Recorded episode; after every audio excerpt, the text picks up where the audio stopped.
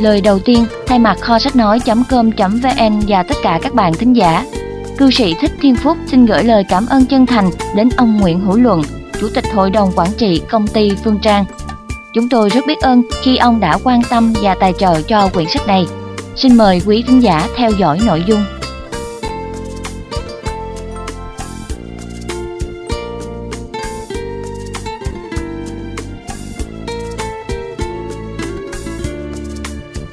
Kho sách nói.com.vn tiếp tục giới thiệu đến các bạn phần 2 của chương 1 Tâm và kế kinh doanh. 7. Kiếm tiền của người giàu Nếu có người hỏi người Do Thái làm giàu bằng cách nào, họ sẽ nói thẳng rằng tiền vốn nằm trong tay người giàu. Có thể bạn rất không hài lòng với câu trả lời, dường như không phải là câu trả lời này. Nhưng xin bạn đừng hiểu lầm, người Do Thái đã tiết lộ cho bạn một chân lý. Tiền nằm trong tay người giàu, Chúng ta nên kiếm tiền của những người giàu có. Đây là cách kiếm tiền nhanh, kiếm được nhiều tiền.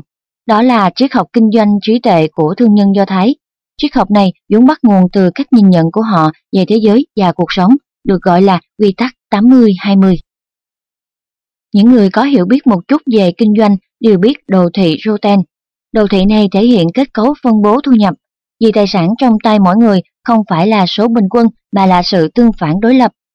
Tuyệt đại đa số người giàu có chỉ chiếm một phần nhỏ dân số, 80% tài sản chỉ nằm trong 20% dân số, 80% dân số còn lại chỉ có 20% tài sản. Tiền nằm trong tay người có tiền. Đạo lý này quá đơn giản, nhưng những người thực sự hiểu câu này và biết vận dụng nó vào công việc quản lý kinh doanh của mình thì không nhiều. Chúng ta thường nói, tài sản của người Mỹ ở trong túi của người Do Thái, Thực tế, người Do Thái chỉ chiếm một tỷ lệ rất nhỏ, 3% trong dân số Mỹ, nhưng lại có phần lớn tài sản của nước Mỹ. 20% các nhà đại phú hào Mỹ có gốc gác Do Thái. Điều này rất phù hợp với nguyên tắc 80-20. Người Do Thái không chỉ ở Mỹ mà còn ở một số quốc gia châu Âu và Nhật Bản. Trong giới tiền tệ và giới kinh doanh đều có những triệu phú và tỷ phú người Do Thái. Mọi người đều biết, trong cơ thể mỗi người nước và các thành phần vật chất khác tỷ lệ cũng là 80-20. Tỷ lệ này là quy luật khách quan của tự nhiên, dù có một chút sai lệch, có thể là 79-21 hoặc 81-19, nhưng vẫn là một nguyên tắc khách quan. Nó quy định tỷ lệ cố định trong vũ trụ. Quy tắc 80-20 chính xác là một chân lý tuyệt đối vượt qua tất cả. Nó luôn quy định thế giới của chúng ta, chi phối cuộc sống của chúng ta. Quy tắc này có quyền quy tuyệt đối, trước sau không đổi. Người Do Thái đương nhiên sẽ lấy đó làm nền tảng trong kinh doanh, dựa vào sự ủng hộ của quy luật bất biến này để đạt được thành công khiến cả thế giới phải ngưỡng mộ. Giả dụ có người hỏi, trên thế giới này, người cho dây nhiều hay người đi dây nhiều? Người bình thường đều trả lời, đương nhiên là người đi dây nhiều. Nhưng câu trả lời của người Do Thái giàu kinh nghiệm hoàn toàn khác. Họ cho rằng, người cho dây kiếm tuyệt đại đa số, Thực tế chứng minh hoàn toàn đúng, ngân hàng chính là tổ chức dây tiền. Họ dùng tiền dây được của rất nhiều người, sau đó cho số ít người khác dây, từ đó kiếm lợi nhuận. Theo cách nói của người Do Thái, tỷ lệ giữa người cho dây và người đi dây là 80-20. Ngân hàng đã lợi dụng tỷ lệ này để kiếm tiền, nếu không họ sẽ có nguy cơ bị phá sản. Kim cương là một loại sản phẩm cao cấp, chủ yếu là sản phẩm được tiêu thụ bởi những người có thu nhập cao những người có thu nhập bình thường không thể mua nổi. Theo thống kê của một số nước, số người có nhiều tài sản và thuộc tầng lớp có thu nhập cao ít hơn rất nhiều so với người bình thường. Mọi người đều có quan niệm, người mua ít, lợi nhuận nhất định sẽ không cao. Nhưng mọi người lại không nghĩ rằng số ít người có thu nhập cao lại chính là những người có nhiều tiền bạc. Tỷ lệ giữa người bình thường và người có thu nhập cao vốn là 80-20, nhưng số tài sản mà họ có thì ngược lại 80-20 người Do Thái cho rằng kiếm tiền của 80 nhất định sẽ không thiệt. 8. Tìm kẻ hở trong hợp đồng Người Do Thái cho rằng cam kết và hợp đồng một khi đã ký kết không còn chỗ cho sự thương lượng. Nhưng người Do Thái lại có thói quen, chẳng thà đi tìm kẻ hở trong hợp đồng còn hơn là phá dỡ hợp đồng. Làm những việc quỷ thần không hay, người khác không để ý, bản thân không cảm thấy áy náy, hà có gì không làm. Tìm kẻ hở trong hợp đồng để kiếm lợi là một trong những thủ pháp mà người Do Thái thường dùng. Người Do Thái đều biết không có nơi nào trong thương trường là không có cạm bẫy. làm thế nào để tránh khỏi cạm bẫy và thiết kế cạm bẫy là một bài học mà những người kinh doanh không thể không học. Anh em nhà Millet di cư từ Đức sang Mỹ, định cư ở bang Missouri. Nhờ làm việc cần cù, chẳng mấy chốc họ đã tích lũy được một khoản tiền lớn. Một ngày nọ, họ tình cờ phát hiện ra ở Missouri có quặng sắt phong phú. Hai anh em quyết định bí mật hành động. Thế là họ âm thầm thu mua quặng sắt và thành lập công ty quặng sắt. Một người Do Thái giàu có là Rockefeller đã sớm để ý đến loại quặng này. Khi ông chuẩn bị hành động, công ty quặng sắt của anh em nhà Millet đã đi vào hoạt động. Ông ta đành im lặng chờ cơ hội. Năm 1837, khủng hoảng kinh tế bao trùm nền kinh tế nước Mỹ. Tình hình thị trường rất ảm đạm. Giống như nhiều công ty khác, công ty quan sắt của anh em nhà Millet cũng rơi vào cuộc khủng hoảng trầm trọng này. Thời gian trôi qua mà họ vẫn chưa tìm ra được hướng đi tốt cho công ty. Một mục sư người bản địa đã đến nhà thăm họ. Hai anh em cung kính mời mục sư vào nhà, coi ông ta như thượng khách. Trong lúc trò chuyện, anh em nhà Millet đã nói về cuộc khủng hoảng kinh tế hiện tại, đồng thời than thở việc công ty rơi vào cuộc khủng hoảng và không luân chuyển được vốn. Vị mục sư nhiệt tình có mục đích này liền nói, Sao các cậu không nói sớm, tôi có thể giúp các cậu một tay. Anh em nhà Millet vui mừng ra mặt nói, Ngài có cao kiến gì vậy? Mục sư trả lời, tôi có một người bạn, nể mặt tôi, ông ta có thể giúp các cậu nguồn vốn luân chuyển. Hai anh em nói, Ngài đúng là một người tốt, không biết lấy gì để cảm ơn Ngài. Mục sư hỏi, các cậu cần bao nhiêu tiền? 420.000 đồng. Vị mục sư nhanh chóng viết thư giới thiệu để dây số tiền khổng lồ này. Hai anh em nhà Millet ngạc nhiên hỏi, thế thì lãi suất sẽ tính như thế nào? Vị mục sư nói một cách hào phóng. Sao tôi lại tính lãi cao với các cậu chứ? Thế này nhé, thấp hơn so với lãi suất ngân hàng 2%. Hai anh em nhà Millet không thể tin vào tay mình nữa, nhưng mục sư đã lấy giấy bút lập một tờ giấy dây tiền. Hôm nay, anh em nhà Millet có dai ông Khôn 420.000 đồng chẳng, tính lãi 3% trên năm. Hai bên viết giấy này để làm bằng chứng. Anh em nhà Millet đọc bản cam kết, sau khi cảm thấy không có kẻ hở nào, bèn vui vẻ ký tên vào tờ giấy dây tiền. Nửa năm sau, vị mục sư lại đến nhà anh em Millet, vừa bước vào cửa, ông nói với giọng rất nghiêm túc. Bạn của tôi là Rockefeller sáng nay điện báo cho tôi yêu cầu ngay lập tức phải thu hồi khoảng 420.000 đồng này. Vào thời điểm này lại không được báo trước, anh em nhà Millet kiếm đâu ra 420.000 đồng để trả. Chỉ còn cách đến tòa án để phân giải. Luật sư của Nguyên Cáo nói, giấy vay có viết là vay của ông Con, khoản vay của ông Con là khoản vay có thể thu hồi bất cứ lúc nào nên lãi suất thấp hơn so với bình thường. Căn cứ theo pháp luật nước Mỹ, người vay nợ hoặc phải trả hết nợ ngay hoặc phải tuyên bố phá sản. Trong hoàn cảnh này, hai anh em nhà Millet chỉ còn cách tuyên bố phá sản, bán rẻ tài sản của mình. Đương nhiên, người mua chính là Rockefeller. Cả công ty quan sát chỉ được định với giá 520.000 đồng. Khi thành lập công ty, anh em nhà Millet tỏ ra là người có hiểu biết rộng, biết giữ bí mật và nhanh chóng chớp thời cơ. Tuy nhiên, sau khi công ty thành lập, họ đã mất cảnh giác Quan sát vốn là miếng mồi ngon hấp dẫn nhiều người. Trong lúc khó khăn, ai cũng hy vọng có người giúp mình một tay. Thực tế, bước vào thương trường, ai cũng chỉ vì lợi nhuận. Vị mục sư không hề thân thiết, bỗng nhiên đến nhà và còn giúp đỡ hào phóng với lãi suất thấp, không thời hạn dây. Niềm vui có người giúp đỡ đã khiến anh em nhà Millet u mê đầu óc, mất đi cảnh giác cần có của một thương nhân. Kết quả là phải tuyên bố phá sản công ty. Đây quả là một bài học tàn khốc. Một ví dụ khác có thể chứng minh tâm kế và sự sáng suốt của thương nhân Do Thái. Nhà xuất khẩu BE đã ký kết hợp đồng 10.000 thùng nấm hộp với một thương nhân Do Thái là Lake. Hợp đồng quy định mỗi thùng 20 hộp, mỗi hộp 100 gram. Nhưng khi xuất hàng, nhà xuất khẩu BE lại vận chuyển 10.000 thùng loại hộp 150 gram. Trọng lượng hàng tuy nhiều hơn 50% so với hợp đồng, nhưng thương nhân Do Thái vẫn từ chối nhận hàng.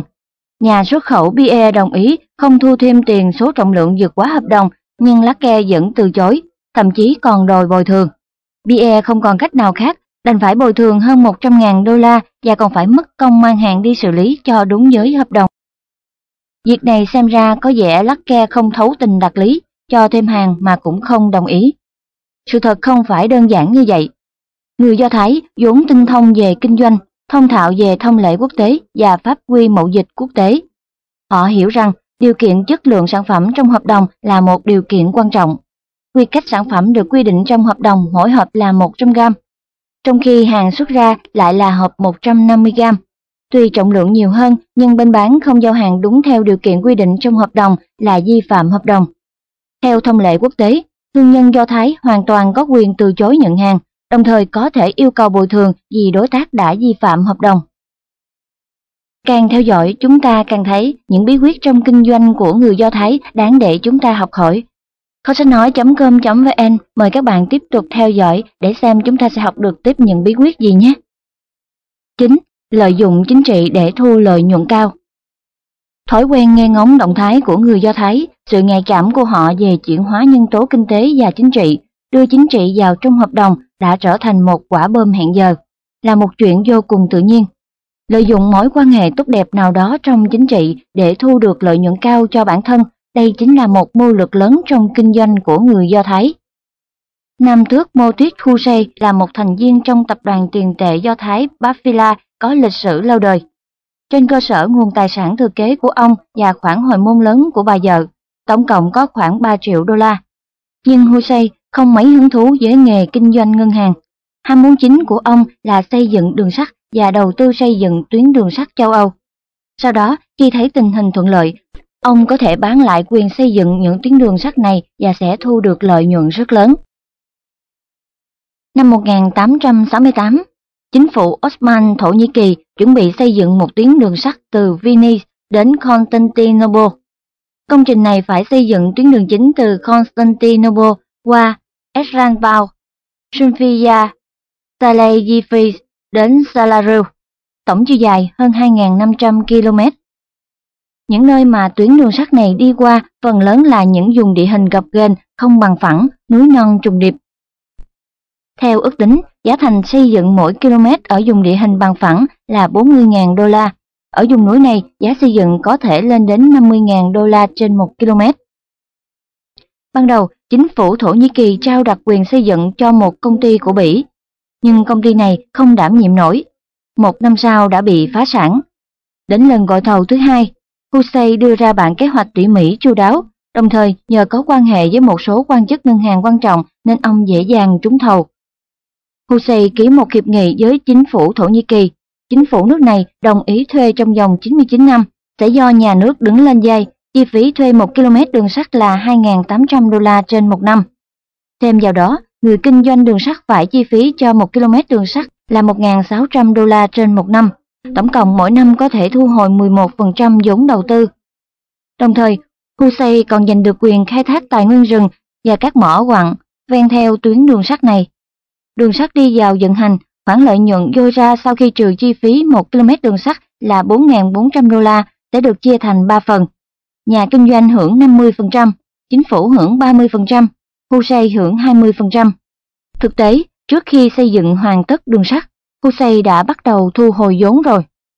Lúc đó, Hussein thuyết phục chính phủ Thổ Nhĩ Kỳ phát hành trái phiếu để xây dựng đường sắt. Kỳ hạn chi trả là 99 năm, mỗi năm hoàn trả 3% tiền gốc. Trái phiếu do Hussein đứng lên kinh doanh. Tổng cộng đã phát hành 2 triệu trái phiếu, trị giá mỗi trái phiếu là 80 đô la. Hussein mua lại với giá 20 và 30 đô la. Chuyển tay bán cho công chúng với giá 30 đô la. Như vậy, ông đã kiếm được khoản lợi lớn. Công trình xây dựng đường sắt về cơ bản triển khai đúng thời gian quy định. Trong 2 năm đã xây dựng xong tuyến đường chính dài 500 km, trong đó 400 km đã đưa vào kinh doanh. Bên cạnh đó còn 600 km cũng đang khởi công xây dựng. Vào thời điểm này, do đường sắt xuyên qua phạm vi thế lực của nước Nga nên bị chính phủ nước này phản đối kịch liệt. Cuối cùng, chính phủ Thổ Nhĩ Kỳ đã rút ngắn độ dài tuyến đường sắt xuống 1.200 km. Sự thay đổi này thật Hussein vốn mong muốn cũng không được. Nó giúp ông cắt giảm được phần mạo hiểm nhất, chi phí đầu tư hao tổn nhất trong toàn bộ tuyến đường sắt. Giống trong hiệp nghị ký kết, sở dĩ đã tạo cho ông những điều kiện ưu đãi, chủ yếu coi đoạn đường này là phần cản trở giao dịch. Hiện tại, phần khó khăn nhất, tốn kém nhất đã được cắt bỏ, trong khi điều kiện ưu đãi vẫn như cũ chẳng phải khiến cho Hussein phát tài ư. Sau sự việc này, không ít quan sát viên cho rằng sự thay đổi này bao gồm cả sự phản đối của chính phủ Nga, trước hết là do Hussein suối bẫy. Hơn nữa, chính phủ Thổ Nhĩ Kỳ sở dĩ đồng ý rút ngắn tuyến đường sắt này cũng có khả năng là nhờ vào thế lực ngầm của ông. Bằng chứng chứng minh, sau sự việc này, người quản lý tuyến đường sắt của chính phủ Thổ Nhĩ Kỳ đã trở nên giàu có. Trong tài khoản của ông ta có tới 2 triệu đô la. Tuyến đường sắt nối từ Vini đến Constantinople cuối cùng đã được xây dựng xong vào năm 1888. Ngay trong năm đó, sau vô số lần trả giá, cuối cùng chính phủ Thổ Nhĩ Kỳ đã mua lại tuyến đường sắt này của Hussein. Theo thống kê, trong quá trình xây dựng toàn bộ tuyến đường sắt, Hussein tổng cộng đã thu được từ 32 đến 34 triệu đô la. Tuy nhiên, một nửa trong số đó có thể được dùng vào việc khối lộ các quan chức chính phủ. Sau sự việc, một nhà lịch sử học của Thổ Nhĩ Kỳ đã miêu tả Hussein là một con người xảo trá, cấu kết, chụp giật, lừa lọc. Nhưng đồng thời cũng phải thừa nhận nếu không có Hussein, tuyến đường sắt này không thể nào xây dựng được. 10. Dùng tiền để đầu tư chứ không gửi ngân hàng lấy lãi. Bí quyết kinh doanh quan trọng của người Do Thái là tiền không gửi tiết kiệm. Bí quyết này chính là một môn khoa học quản lý vốn, kỳ thực cũng bao gồm một loại phương pháp và tâm kế quản lý tài chính. Làm kinh doanh phải biết sử dụng vốn hợp lý, phải tìm mọi cách để tăng tốc độ quay dòng vốn, giảm chi phí lợi tức để lợi nhuận từ đơn vị sản phẩm và tổng lợi nhuận không ngừng tăng cao. Từ giữa thế kỷ 18, người Do Thái đã biết dùng tiền cho dây để kiếm lời. Từ sau thế kỷ 19 và đến tận bây giờ, họ vẫn luôn dùng tiền để đầu tư hoặc mua bán, từ đó kiếm lãi cao chứ không bao giờ gửi tiết kiệm ngân hàng.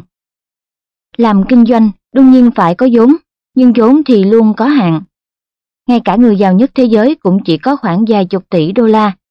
Là một doanh nghiệp, kể cả là doanh nghiệp bình thường, một năm cũng phải kinh doanh đến hàng tỷ đô la. Vốn ban đầu của doanh nghiệp cũng chỉ có vài tỷ hoặc hơn chục tỷ mà thôi. Về cơ bản, họ dựa vào sự quay dòng vốn không ngừng để tăng lượng vốn kinh doanh. Một doanh nghiệp có biết làm kinh doanh hay không, điều quan trọng phải xem họ có thể kinh doanh tốt từ đồng vốn ít hay không. Bollinger là một người Do Thái sinh ra ở Hungary, sau cùng gia đình di cư đến sống ở Mỹ. Trong thời kỳ chiến tranh Nam Bắc Mỹ, anh từng đi lính cho quân liên minh. Sau khi phục viên, anh ta học luật, năm 21 tuổi lấy thẻ ngành nghề luật sư và bắt đầu sự nghiệp của mình. Bollinger là một thanh niên có hoài bão. Anh cảm thấy làm luật sư không thể gây dựng được sự nghiệp lớn. Sau nhiều lần suy nghĩ và quan sát, anh xác định tiến quân vào giới báo chí. Nhưng anh không có vốn, lại không có kinh nghiệm làm báo. Làm thế nào để làm ra được một tờ báo và khiến nó kiếm được tiền? Đối với người bình thường, ngay cả nghĩ cũng không dám nghĩ đến, càng không có gan đi bơi, nhảy sóng trong đại dương rộng lớn mênh mông này. Dưới Bolliger, sau khi định ra mục tiêu quả quyết tiến hành từng bước mà không hề dao động. Anh nghĩ thành công của con người chính là chiến thắng chính mình chứ không phải chiến thắng người khác. Một người nên có mục tiêu cuộc đời, sau khi đã định rõ phải quyết tâm thực hiện, vượt qua tâm lý ngày khó ngày khổ. Thành công luôn là sự báo đáp cho những người có chí. Để thực hiện mục tiêu của mình, Bollinger đã dốc toàn bộ sức lực vào công việc đã chọn. Anh cần cù học hỏi và tìm hiểu các khâu làm việc của tòa báo, Ban đêm học về kiến thức pháp luật và học viết báo. Những bài anh viết không chỉ rất sinh động, chân thực mà còn mang tính pháp lý mạnh mẽ, thu hút nhiều độc giả. Ông chủ vui mừng chính thức nhận anh vào làm việc. Năm thứ hai, anh đã trở thành biên tập viên, thu nhập cũng tăng lên dần, tích lũy bắt đầu hình thành. Vài năm sau, khi đã thông thuộc công việc trong tòa soạn, anh quyết định dùng chút tiền tích lũy được mua lại một tòa soạn báo sắp phá sản lấy tên Báo tin nhanh Stan Louis. Tuy nhiên, hoạt động của tòa báo nhanh chóng ngốn lượng vốn lớn. Pulitzer rơi vào cảnh thiếu vốn nghiêm trọng. Sau khi suy nghĩ, anh biết mượn sức mạnh của người khác, dùng vốn của người khác sẽ nhanh chóng vượt qua được cửa ải khó khăn này. Thực tế, anh đã mượn sức mạnh của người khác như thế nào? Các bạn hãy cùng kho sách nói.com.vn tiếp tục theo dõi xem Pulitzer mượn sức mạnh của người khác như thế nào nhé. Cuối thế kỷ 19, nền kinh tế Mỹ bắt đầu phát triển nhanh chóng thương mại đã có dấu hiệu hưng thịnh. Để tăng cường cạnh tranh, nhiều doanh nghiệp đã không tiết tiền đầu tư vào tuyên truyền quảng cáo. Bolliger nắm bắt được điểm này, anh lấy tin tức kinh tế làm chủ đề chính trong tờ báo của mình. Tăng cường bộ phận quảng cáo, sử dụng nhiều hình thức quảng cáo khác nhau. Cứ như vậy, anh dùng phí quảng cáo của khách hàng để làm nguồn vốn chính thức xuất bản phát hành tờ báo của mình. lượng phát hành ngày càng lớn. Sau 5 năm, bình quân mỗi năm anh kiếm được trên 150.000 đô la. Lượng báo của anh phát hành càng nhiều, quảng cáo cũng ngày càng lớn. Thu nhập của anh đi vào dòng tuần hoàn tốt đẹp. Không lâu sau, anh trở nên giàu có, trở thành người khổng lồ trong ngành báo chí nước Mỹ. Người Do Thái cho rằng, để phán đoán một nhà doanh nghiệp có đầu óc hay không, có biết kinh doanh hay không, điều quan trọng là phải xem họ có thể dùng vốn ít để kinh doanh nhiều không. Jin Sang là một người Nhật Bản. Mười năm trước anh kết hôn. Hàng tháng, hai vợ chồng tiết kiệm chi phí ăn uống, tiền gửi ngân hàng ngày càng nhiều, hiện đã lên đến hơn 2.000 đô la. Vợ của Chin Sang thường nói với các bà hàng xóm, nếu không có tích lũy, cuộc sống sẽ mất đi sự bảo đảm. Tin này đã truyền đến tai một người bạn Do Thái là tiến sĩ Forquer. Anh ta là người Mỹ, một chuyên viên tâm lý học. Một năm trước đến Nhật Bản làm ăn, anh ta đã quen biết vợ chồng Jin Sang. Tiến sĩ Forquer rất không tán thành việc chú trọng gửi tiền vào ngân hàng của bạn. Anh mỉa mai nói, anh xem, không tích lũy sẽ cảm thấy cuộc sống không được bảo đảm. Cứ coi trọng vật chất như vậy, anh sẽ trở thành nô lệ của vật chất, tôn nghiêm của con người ở chỗ nào. Đàn ông suốt ngày làm việc cực khổ vì cơm áo gạo tiền, phụ nữ thì suốt ngày tính toán tiết kiệm chi phí sinh hoạt để gửi tiền vào ngân hàng. Cả đời người như vậy còn ý nghĩa gì nữa, thật đáng thương. Chắc hẳn anh có biết dân tộc Do Thái có một gia tộc giàu có nổi tiếng trên thế giới là Rothschild. Gia tộc này bắt đầu từ thời Napoleon đã luôn duy trì được sự giàu mạnh của mình. Trong số những người Nhật Bản các anh có thể tìm ra được người giàu có nổi tiếng thế giới như thế không? Cứ cho rằng tích lũy được càng nhiều, cuộc sống càng được bảo đảm. Cứ tích lũy như vậy, vĩnh viễn anh không có ngày được thỏa mãn. Nếu cứ như vậy, sao có thể phát huy được hết khả năng kiếm tiền của mình? Anh nghĩ mà xem, cứ nhịn ăn, tiền tiết kiệm cả đời gửi trong ngân hàng, chỉ dựa vào lãi suất mà trở thành người giàu có tầm cỡ thế giới được sao? Jin Sang nghe xong, tuy không phản bác nhưng trong lòng cũng cảm thấy có chút không phục, bèn hỏi lại. Ý của anh là phản đối tích lũy. For Weaver nói, tất nhiên không phải phản đối triệt để. Mỗi người cần phải biết biến cái tích lũy trở thành thú vui. Khi tích lũy đến một con số nào đó, có thể rút khoản tiền đó ra, dùng nó kiếm ra được những khoản tiền lớn hơn lãi suất ngân hàng. Nếu không, khi tiền trong ngân hàng tích lũy càng nhiều, về tâm lý anh cảm thấy được bảo đảm tương đối, cứ chỉ dựa vào đồng lãi để sống. Điều này sẽ tạo nên thói quen ỷ lại và mất đi tinh thần phấn đấu mạo hiểm.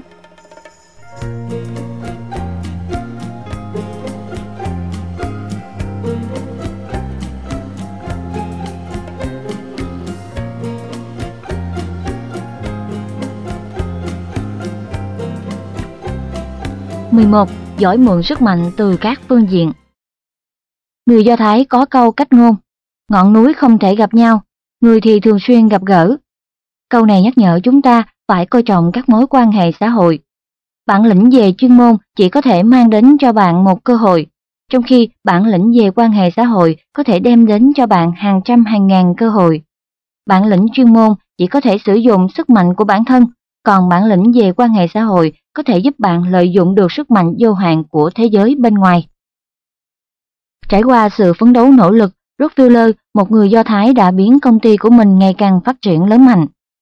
Tài trắng lập nghiệp, năng lực tài chính có hạn, công ty của ông luôn ở vào thế bất lợi so với các đối thủ cạnh tranh. Giấc mơ lũng đoạn thị trường dầu khí và kế hoạch tiêu thụ của ông đành phải tạm thời gác sang một bên. Qua điều tra tỉ mỉ và phân tích thận trọng, Rockefeller nhận thấy công ty dầu lửa khi cần dùng đến đường sắt thì mới dùng, khi không cần lại bỏ mặt, khiến cho việc kinh doanh đường sắt gặp khó khăn, thu nhập từ vận tải đường sắt rất không ổn định. Nếu ký một hợp đồng bảo đảm lượng dầu vận chuyển hàng ngày với một công ty đường sắt, đối với ngành đường sắt mà nói, đúng là trời hạn gặp mưa rào. Lúc đó, khi chúng ta vận chuyển sẽ được công ty đường sắt chiết khấu lớn. Bí mật về chiết khấu chỉ có chúng ta và công ty đường sắt biết. Như vậy, các công ty khác chắc chắn sẽ thất bại trong cuộc cạnh tranh giá cả vận chuyển. Việc lũng đoạn ngành dầu mỏ coi như đã ở trong tầm tay. Qua cân nhắc kỹ lưỡng giữa hai chùm đường sắt, Wilder và Fadibil, Rockefeller đã chọn Fadibil giống có lòng tham không đáy làm đối tượng đàm phán. Cuối cùng, cả hai đã đạt tới một hiệp nghị. Mỗi ngày, Rockefeller phải đảm bảo vận chuyển 60 toa dầu lửa, nhưng phía đường sắt phải chiết khấu 20% giá vận chuyển. Với cách làm này, không chỉ đánh bại quyền lũng đoạn của ngành đường sắt mà còn giảm mạnh giá thành dầu lửa. Giá thành thấp đã giúp Rockefeller chiếm được thị trường lớn và tăng sức cạnh tranh, giúp ông tiến đến mục tiêu khống chế thị trường dầu mỏ thế giới. Rockefeller xuất phát điểm là kẻ yếu thế so với các đối thủ cạnh tranh. Nếu cạnh tranh trực diện, chắc chắn sẽ không giành được thắng lợi. Nhưng ông biết khéo léo mượn sức mạnh thứ ba là ngành đường sắt để hạ giá vận chuyển dầu lửa và chiếm ưu thế về giá so với các đối thủ. Cuối cùng đã thực hiện được nguyện vọng cá bé nuốt cá lớn. Chỉ có giỏi mượn các loại sức mạnh từ bên ngoài mới có thể thuận lợi mọi bề trong cuộc sống. Bất kỳ ai cũng đều cần đến sự giúp đỡ của người khác.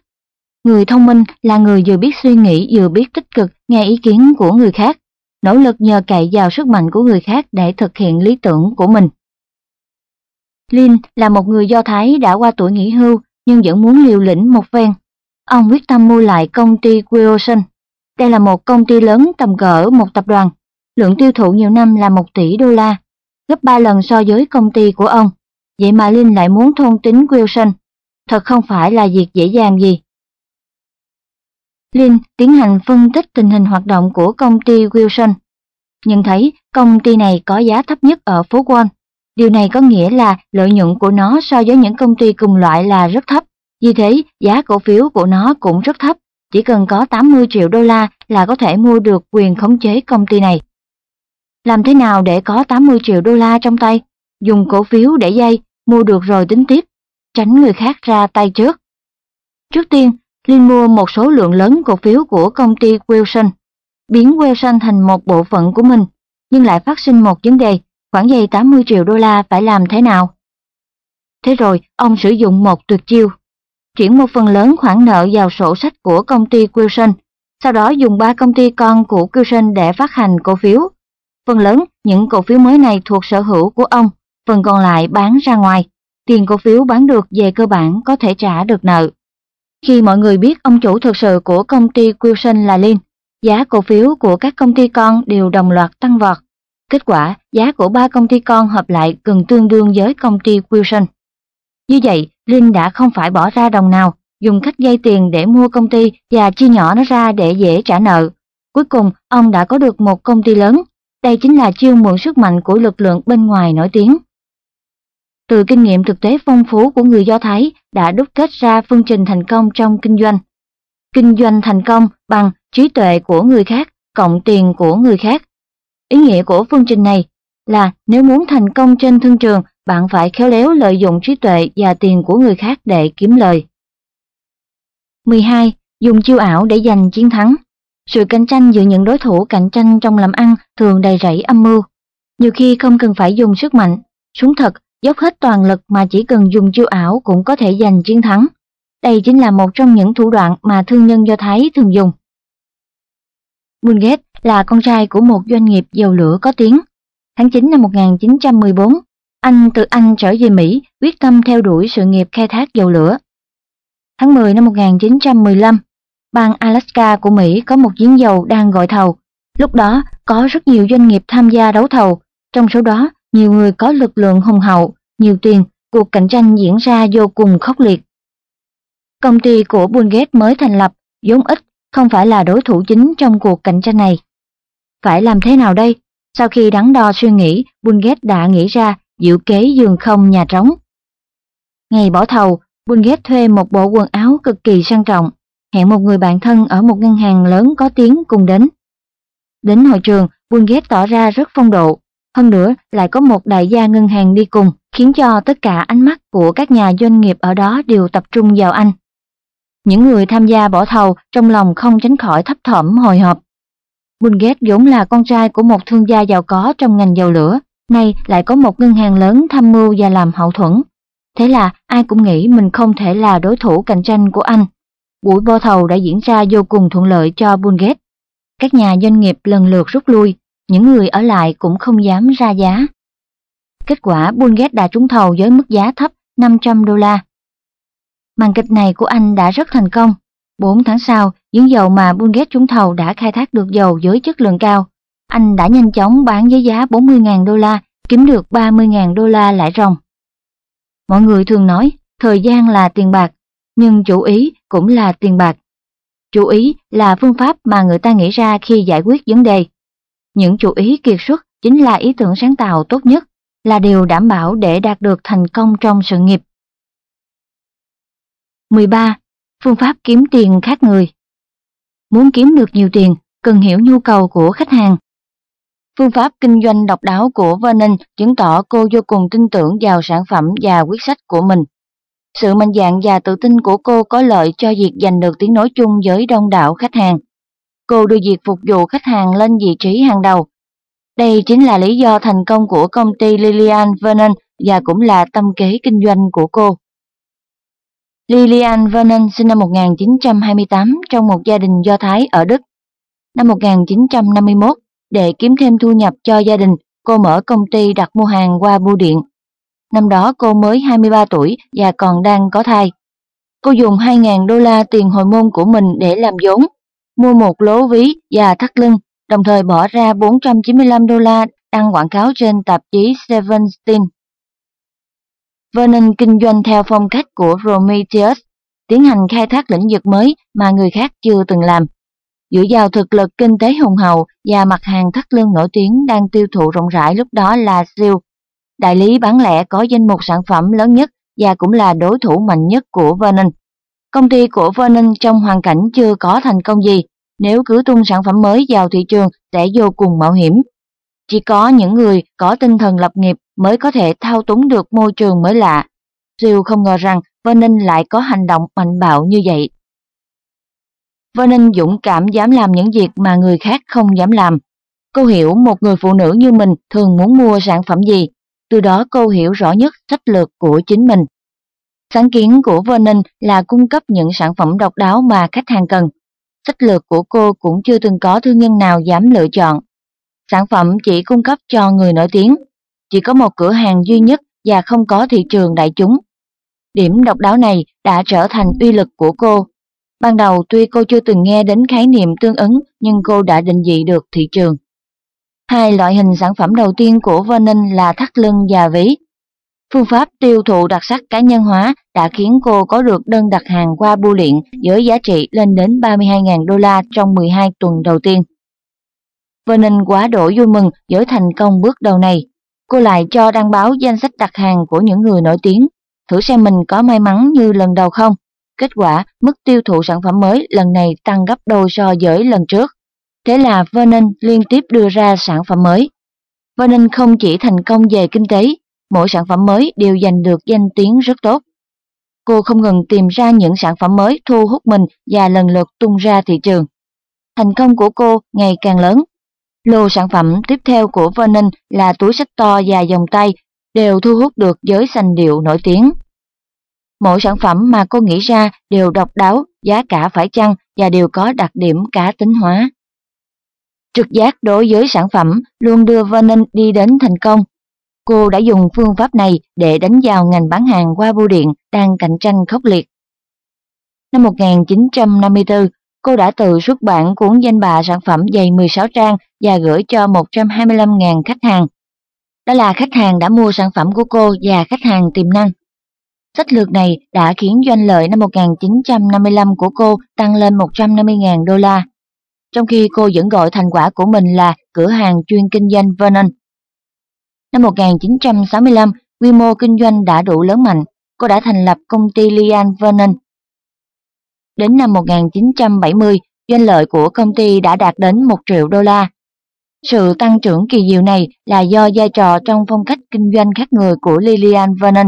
Cô trở thành nữ doanh nghiệp tầm cỡ trên thế giới Điều độc đáo nữa trong phương pháp kinh doanh khác người của Vernon, bất kỳ sản phẩm nào trong cuốn danh mục sản phẩm của cô nếu không làm khách hàng hoàn toàn vừa ý. Trong vòng 10 năm, cô sẽ trả lại toàn bộ số tiền mua sản phẩm đó cho khách hàng. Điều đáng chú ý, tất cả những sản phẩm trong danh mục đều là những sản phẩm nổi tiếng. Trên sản phẩm có in nhãn hiệu nhà sản xuất, như thế sẽ loại bỏ được tình trạng truyền tay mua đi bán lại. Phương pháp kinh doanh độc đáo này đã khiến công ty đứng trong hàng ngũ 500 công ty thành đạt mà tạp chí Happy bình chọn.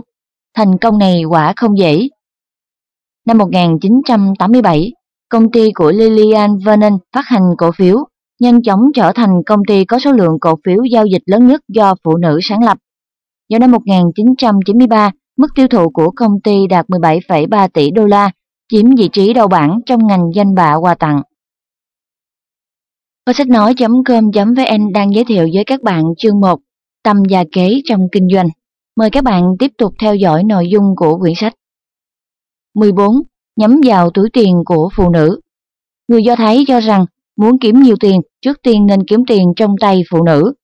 Những người làm kinh doanh cần nắm được điểm này. Chỉ có cách làm lay động được trái tim phụ nữ mới có thể làm ăn thành công. Trong kinh doanh, cơ hội móc tiền trong ví phụ nữ nhiều hơn rất nhiều so với đàn ông. Rất nhiều thương nhân Do Thái đã lấy phụ nữ làm đối tượng kinh doanh. Đây chính là điểm tinh thông và tâm kế của họ. Đàn ông là trung tâm của thế giới, nhưng đàn bà lại là trung tâm của đàn ông. Đàn ông luôn xoay quanh phụ nữ, họ luôn cố gắng để làm hài lòng phụ nữ. Người đàn ông một khi đã kết hôn, phụ nữ sẽ trở thành cái két giữ tiền vĩnh cửu của họ. Rất nhiều người đàn ông thừa nhận phụ nữ là bộ trưởng tài chính trong gia đình, nhưng cũng có nhiều đàn ông than rằng cả đời đàn ông không ngừng kiếm tiền, còn phụ nữ luôn tìm cách tiêu tiền của họ. Đàn ông vốn rất dễ tính trong sinh hoạt, họ dùng gì cũng được. Còn phụ nữ thì sao? Vì muốn làm cho bản thân xinh đẹp, họ không tính toán đến những điều khác. Họ chỉ dung tay là có thể tiêu hết số tiền mà đàn ông phải vất vả lắm mới kiếm được. Những thương nhân cũng tổng kết rằng, đàn ông là người kiếm tiền, bây giờ muốn kiếm lại tiền của họ là rất khó. Phụ nữ là người tiêu tiền, kiếm tiền của họ sẽ dễ hơn nhiều. Người Do Thái đã sớm biết điều này. Trên thế giới này, đàn ông kiếm tiền, còn đàn bà dùng tiền của họ để nuôi sống gia đình. Tiền do đàn ông kiếm ra, nhưng quyền chi tiêu lại nằm trong tay phụ nữ. Bởi vậy, nếu muốn kiếm tiền, trước tiên phải kiếm tiền trong tay phụ nữ. emmy là người Do Thái có một cửa hàng bách hóa ở London. Vị trí địa lý cửa hàng tương đối tốt, người qua lại hàng ngày rất nhiều, nhưng việc kinh doanh không tốt chút nào. Sau một thời gian dài quan sát, anh đã phát hiện ra một quy luật. Trong số khách hàng đến cửa hàng, phụ nữ chiếm 80%. Thỉnh thoảng mới có đàn ông, mà đàn ông đa số chỉ có nhiệm vụ đưa vợ đến mua sắm, rất ít khi họ tự đi mua. Thế là Amy quyết định hạn chế đối tượng đến mua sắm ở cửa hàng của mình chỉ là phụ nữ. Trong toàn bộ diện tích kinh doanh, anh ta chỉ trưng bày sản phẩm dành cho phụ nữ. Một ngày, cửa hàng phục vụ theo hai thời điểm kinh doanh với hai mục tiêu riêng biệt. Ban ngày, chuyên bán các loại sản phẩm thực dụng mà các bà nội trợ rất thích như quần áo, đồ lót, đồ thủ công mỹ nghệ, đồ dùng nhà bếp. Ban đêm chuyển thành cửa hàng bán các đồ dùng thời trang thu hút các cô gái trẻ. Những phụ nữ có sức mua đều bị phương châm kinh doanh của Amy thu hút. Đặc biệt, nhằm vào đối tượng các cô gái thời trang, Amy chọn bán những sản phẩm mà các cô gái trẻ đặc biệt yêu thích như các loại tất, đồ lót, mini jeep, nước hoa. Phàm là những sản phẩm mà các cô gái trẻ yêu thích và có nhu cầu, cửa hàng của anh đều có. Amy còn nhập khẩu từ Mỹ những kiểu đồ lót thịnh hành nhất, đồng thời còn có những chiêu quảng cáo độc đáo gây sự chú ý của giới trẻ. Cửa hàng của anh nhanh chóng trở thành điểm đến thường xuyên của phụ nữ. Không lâu sau, những cửa hàng vệ tinh đã lên đến con số 100, thu được nguồn lợi khổng lồ. Những thương nhân Do Thái đều nhằm vào thị trường phụ nữ, từ đó đạt được lợi nhuận nhiều hơn so với người khác. Công ty bách hóa cao cấp nổi tiếng nhất thế giới, Maxi, cũng là do Gillette người Do Thái sáng lập. Anh ta chỉ chuyên kinh doanh những sản phẩm dành cho phụ nữ. Sau 30 năm, từ một cửa hàng bình thường ven đường đã trở thành một trong những doanh nghiệp lớn hàng đầu thế giới. 15. Phương pháp quảng cáo độc đáo để lôi cuốn khách hàng Làm kinh doanh mà không quảng cáo, giống như phụ nữ đẹp ở trong bóng tối. Quảng cáo thành công có thể khơi dậy được ham muốn mua hàng của khách hàng. Adi Merville, một người Do Thái được coi là cao thủ trong lĩnh vực này. Nhờ quảng cáo, anh đã kiếm được rất nhiều tiền. Đây chính là tâm kế của anh. Adi Merville được mệnh danh là ông vua bán lẻ Canada. Siêu thị bán lẻ lớn nhất mà ông có, doanh số hàng năm đạt 10,1 tỷ đô la Canada. Điều này quả là một kỳ tích, mang đến tính thần thoại ở nơi đất rộng người thưa này. Ban đầu, Merville cũng tay trắng lập nghiệp. Vậy anh ta đã dựa vào điều gì để từng bước đi đến ngôi vị vua bán lẻ? Merville sinh năm 1919 trong một gia đình di dân Do Thái châu Âu. Năm 15 tuổi, cha anh qua đời, lúc đó anh mới đang theo học cấp 3 ở Toronto. Thế là anh phải bỏ học, đảm nhiệm gánh nặng nuôi sống gia đình. Ban đầu anh mở một cửa hàng tạp hóa nhưng không thành công. Sau đó anh vào làm việc cho một siêu thị nhưng với mức lương rất ít ỏi. Không chịu đựng được sự nghèo khó, Merville xin nghỉ việc ở siêu thị. Anh mở một cửa hàng bán dụng cụ thể thao, lấy tên là cửa hàng đồ thể thao. Lần này, anh may mắn hơn một chút, công việc kinh doanh khá suôn sẻ. Sau vài năm lao động vất vả, anh đã tích lũy được một số vốn cũng như kinh nghiệm kinh doanh trong lĩnh vực thể thao. Để mở rộng quy mô kinh doanh, Morville tiến hành khoanh dùng thị trường trang phục dành cho những người có thu nhập bậc thấp và bậc trung. Nhưng do tiền vốn có hạn, anh đã không thể thực hiện được ước mơ này. Tuy nhiên, Morville luôn ghi nhớ những thành công và thất bại mà mình đã đúc rút được và anh đang chờ một cơ hội mới. Đại chiến thế giới lần thứ hai kết thúc. Sau chiến tranh, Toronto cũng giống như những nơi khác trên thế giới, lâm vào tình trạng vô cùng khó khăn. Morville nắm bắt cơ hội này mua lại một cửa hàng ở Toronto, quyết tâm kinh doanh theo cách đã định. Anh sang lại cửa hàng, treo lên một tấm biển bắt mắt. Cửa hàng Onyx Adi, tiến hành hoạt động kinh doanh. Một hôm, mọi người nhìn thấy trên bức tường ngoài cửa hàng có viết dòng quảng cáo. Quý khách kính mến, cửa hàng hiện nay giống như một đống rác. Sự phục vụ của cửa hàng là miễn chê. Giá để hàng chỉ là những thùng cũ nát, nhưng giá cả của cửa hàng là rẻ nhất trên thế giới. Cửa hàng Onyx Adi Đây là lần đầu tiên người ta nhìn thấy một quảng cáo kỳ lạ như vậy. So với những quảng cáo dùng lời lẽ hoa mỹ tô điểm, quảng cáo của Merville khiến khách hàng cảm thấy chân thật. Thế là rất nhiều người tò mò muốn đến cửa hàng này để xem có gì khác thường không. Họ muốn tự mình biết được sự lộn xộn và giá rẻ của cửa hàng này. Khách hàng ồ ạt kéo tới và ai cũng phát hiện ra mình đã bị lừa. Hàng hóa ở đây vô cùng phong phú về chủng loại, từ đồ dùng hàng ngày đến đồ ăn, từ kéo cắt móng tay cho đến áo cưới và tất cả đều bán giá rất mềm. Một con gà sống ở cửa hàng này bán với giá 37 xu Canada, nhưng tại những cửa hàng khác bên ngoài, số tiền này không mua được nửa con. Khách hàng đã tin tưởng những người ghé giàu chỉ vì lòng hiếu kỳ cũng không cưỡng lại được mua túi lớn túi nhỏ mang về. Thành công của Merville có mối quan hệ trực tiếp với quảng cáo. Thực tế, những ngôn ngữ quảng cáo độc đáo này đều do anh tự viết ra. Từ đó trở đi, anh đều tự viết quảng cáo cho cửa hàng mình. Hiện nay cửa hàng của anh đã danh tiếng khắp nơi, nhưng anh vẫn kiên trì hai tuần lại viết quảng cáo một lần. Ban đầu cửa hàng Onyx ID nằm ở khu dân cư nghèo của thành phố Toronto. Khách cửa hàng đều là những người có thu nhập trung bình và thu nhập thấp. Sau này, cùng với sự lớn mạnh của cửa hàng, dần dần đã xuất hiện những khách hàng thuộc tầng lớp giàu có. Hồi tưởng lại, Merville nói, khi mới đến đây mua hàng, những người ở tầng lớp thượng lưu còn cảm thấy xấu hổ. Họ đều nói những câu đại loại như mua cho người làm. Nhưng về sau, họ cũng thường xuyên đến mua hàng và không còn cảm giác xấu hổ nữa. Sau nữa, khách du lịch cũng đến đây để mua sản phẩm giá rẻ.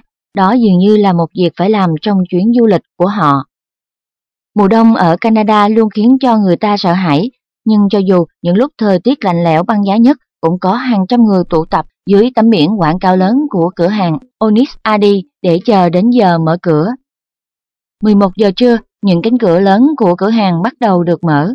Khách hàng ào vào như nước chảy, đập vào mắt mọi người vẫn là dòng chữ quảng cáo không thay đổi. Sản phẩm của Adi chất đóng như núi, giá của Adi luôn thấp nhất. Loa phóng thanh hát mãi bài hát của cửa hàng, bài hát của Adi. Onis Adi, Adi đang đại hạ giá. Nhiều năm sau, cửa hàng này đã trở thành siêu thị lớn nhất ở thành phố Toronto. Lượng khách hàng ra vào vẫn không ngừng tăng lên. Mỗi tối khi đóng cửa, nhân viên cửa hàng phải vô cùng vất vả mới có thể mời lượng khách còn lại ra về. Để giải quyết hiện tượng khách hàng quá đông, Mobile nghĩ ra một phương pháp kinh doanh kiểu marathon. Cứ cách khoảng một thời gian, anh lại cho bán hàng liên tục trong 72 giờ. Điều này ít nhiều cũng thỏa mãn được khách hàng. Một năm vào đêm trước lễ Giáng sinh, Mobile thực hiện kiểu kinh doanh marathon 72 giờ. Tuy 3 ngày liên tiếp đều có mưa bão, nhưng vẫn có 8 dạng lượt khách đến cửa hàng. Có khách hàng đến từ 7 giờ tối hôm trước, mãi 4 giờ sáng hôm sau mới tay sách tách mang ra về. Kho sách nói.com.vn vừa giới thiệu đến các bạn phần 2 của chương 1. Để biết thêm bí quyết của người Do Thái trong kinh doanh, mời các bạn cùng kho sách nói.com.vn tiếp tục theo dõi trong những phần tiếp theo của chương 1.